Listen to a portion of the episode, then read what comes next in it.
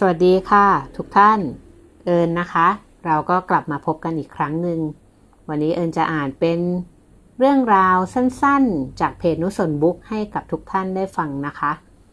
เป็นเรื่องราวของคุณชาตรีกับภรรยาเรามาฟังกันเลยเนาะชาตรีทะเลาะกับภรรยา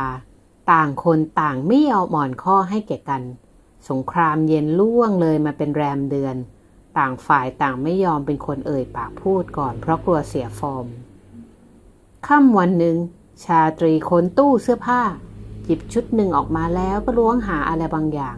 แต่ก็หาไม่เจอเขาหยิบชุดแล้วชุดเล่าออกมาหยิบออกมากองอยู่บนเตียงเต็มไปหมดเลยพอหาไม่เจอก็กองไว้กับพื้นบ้างอยู่กับเตียงบ้างฝ่ายภรรยาที่อดทนมองดูตั้งนาน2 นานก็เริ่มทนไม่ได้จึงเอ่ยขึ้นว่าคุณหาอะไรน้ำเสียงแอบเชิดสูงนิดๆบอกให้อีกฝ่ายรู้ว่าฉันไม่ได้สนใจนะแต่รำคาญ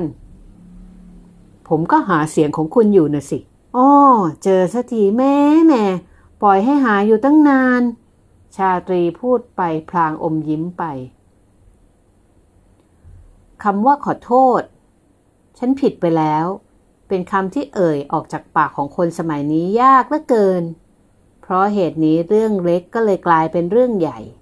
มิตรก็กลายเป็นศัตรูพี่น้องก็กลายเป็นอริสามีภรรยากลายเป็นคนแปลกหน้ามันช่างไม่คุ้มค่าซะนี่กระไรวันหลังถ้าเกิดเหตุการณ์อย่างนี้อีกอย่าลืมคำพูดนี้นะ